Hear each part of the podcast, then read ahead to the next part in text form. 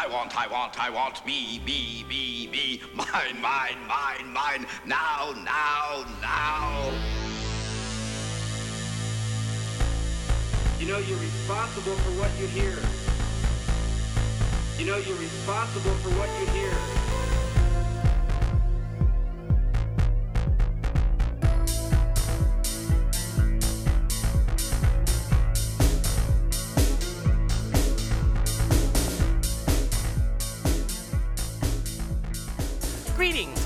Thoughts from a Hairy Head, the weekly podcast where I talk about, well, whatever happens to be bouncing around inside my head at the moment, but mostly focusing on constitutional issues and political decentralization.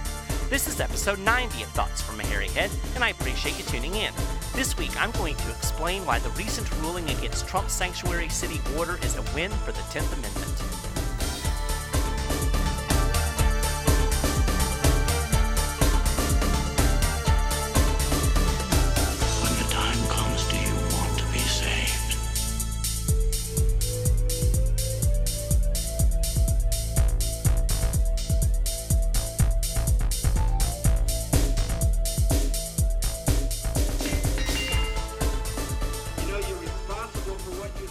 So, a federal judge has smacked down Donald Trump's sanctuary city executive order. And not surprisingly, the right has erupted in outrage. I've seen a lot of, uh, or heard a lot of talk about activist liberal judges and how horrible the judiciary is. Of course, 99% of the people pontificating about the ruling haven't actually read it. And I have all 49 pages of it, and I'll link to it in the show notes page if you want to read it for yourself. But this is actually a good ruling, and even more surprisingly, it is a constitutionally solid ruling, or at least as constitutionally solid as you're ever going to get from a federal judge.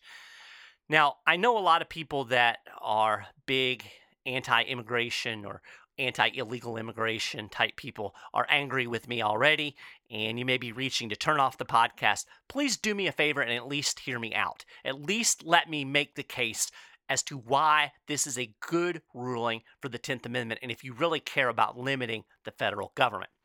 Now, Santa Clara County and San Francisco and California argued that withholding all or big chunks of their federal funding in order to punish them for refusing to cooperate with federal immigration enforcement would violate a well established legal principle known as the anti commandeering doctrine. Now, they never used this term, but that's what they were talking about. They really put it in 10th Amendment terms. Now, we can debate what the Trump administration really meant to do by the EO, and it's not clear if the feds mean to go as far as taking away all funding or taking away big chunks of funding, practically speaking. In fact, during the hearings, the government argued that it was only intended to take away a narrow range of funding that was actually related to immigration enforcement, which I don't really think anybody would have a problem with. Now, here's what I think is going on the EO is intended to be narrowly tailored and to apply only to funding connected to immigration enforcement, as the government argued before the court, but it wasn't very well written. And on top of that, publicly, the administration has oversold what it actually did in the order. Uh, and, and they did this to throw red meat to its supporters who want tough action on immigration. So, in other words, they've talked about defunding sanctuary cities when in reality, they were only looking at pulling specific funding.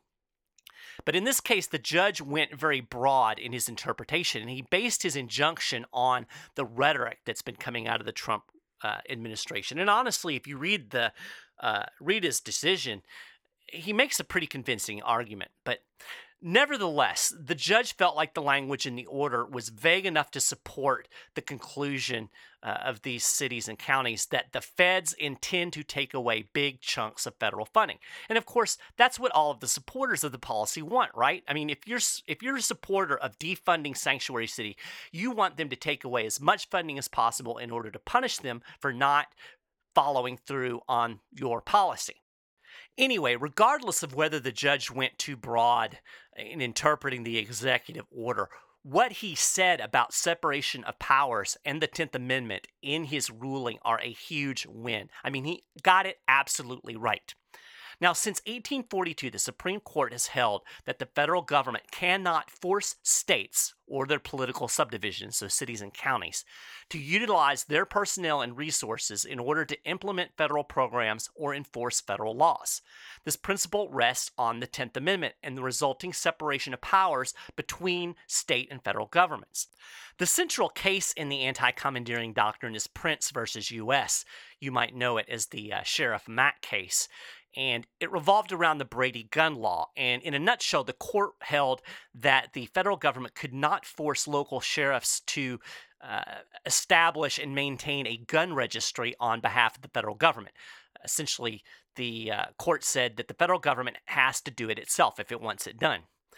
So, the federal government has the ultimate responsibility to enforce federal law. That's the anti commandeering doctrine in a nutshell. State and local governments can assist with enforcement if they want to, but the federal government cannot compel them to help. The court has long held that using the threat of withholding funding in a coercive manner violates the anti commandeering doctrine. This was specifically applied in the Obamacare case when Judge Roberts held that the federal government could not coerce states into expanding Medicaid under the Affordable Care Act by threatening to withdraw current Medicaid funding. And of course, this was a ruling that the uh, conservatives all cheered uh, ironically, it's this same reasoning that the uh, judge is applying to this sanctuary city issue. So, as part of his ruling, the judge applied the anti commandeering doctrine to the Trump executive order. And here's how he summed up the plaintiff's argument. He said the counties have demonstrated that their sanctuary policies reflect their local judgment of what policies and practices are most effective for maintaining public safety and community health. Because they argue that the executive order seeks to undermine this judgment by attempting to compel them to change their policies and enforce the federal government's immigration laws in violation of the 10th Amendment, their claims implic- implicate a constitutional interest. The judge went on to say that the counties and the city would prevail in this argument, most likely. He said the counties argue that Section 9A of the executive order violates the 10th Amendment because it attempts to conscript states and local jurisdictions into carrying out federal immigration law. The counties are likely to succeed on this claim as well quote, the federal government may not compel the states to enact or administer a federal regulatory program. That's from a uh, case called New York versus U.S. Quote, the federal government may neither issue directives requiring the states to address particular problems, nor command the states' officers or those of their political subdivisions to administer or enforce a federal regulatory program, unquote. That comes directly from Printz versus U.S.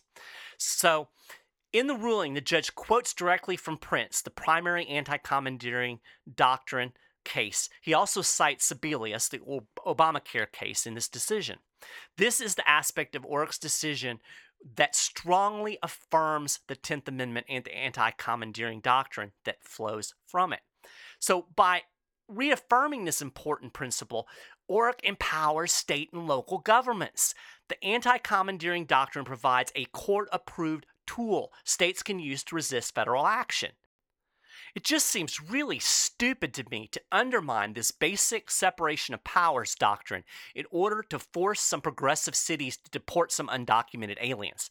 If the feds can make cities enforce immigration law, then practically speaking, they can force the states and the cities to enforce gun laws, drug laws, implement Obamacare, and do anything else they want to do. To oppose this ruling, to oppose this aspect of the judge's decision is to essentially overturn Printz versus U.S., which is the only SCOTUS case that actually supports the 10th Amendment and separation of powers. Believe me, progressives would love this. Now, some people will say, Mike, immigration is a proper function of the federal government the states have to do it. No, the policy isn't relevant. The issue is separation of powers. The point is that the feds cannot coerce the states into enforcing federal laws or implementing federal programs, regardless of their constitutionality. The feds cannot direct state resources and personnel. This is a good thing. You do not want the feds to undermine this important doctrine. Instead, use it to your advantage. Get busy and create sanctuary cities and sanctuary states for guns using the same principle. Refuse to cooperate with the feds. Well, that's it for this episode of Thoughts from Hairy Head. We're another 10 minutes closer to freedom. I really appreciate you listening to the show. If you enjoyed it, do me a favor and spread the word. And feel free to send me any thoughts or ideas at michael.meharry at 10thamendmentcenter.com. And remember, if you haven't subscribed to the podcast yet, do it. It's free over at iTunes. Thanks again for listening, and I'll talk to you next week.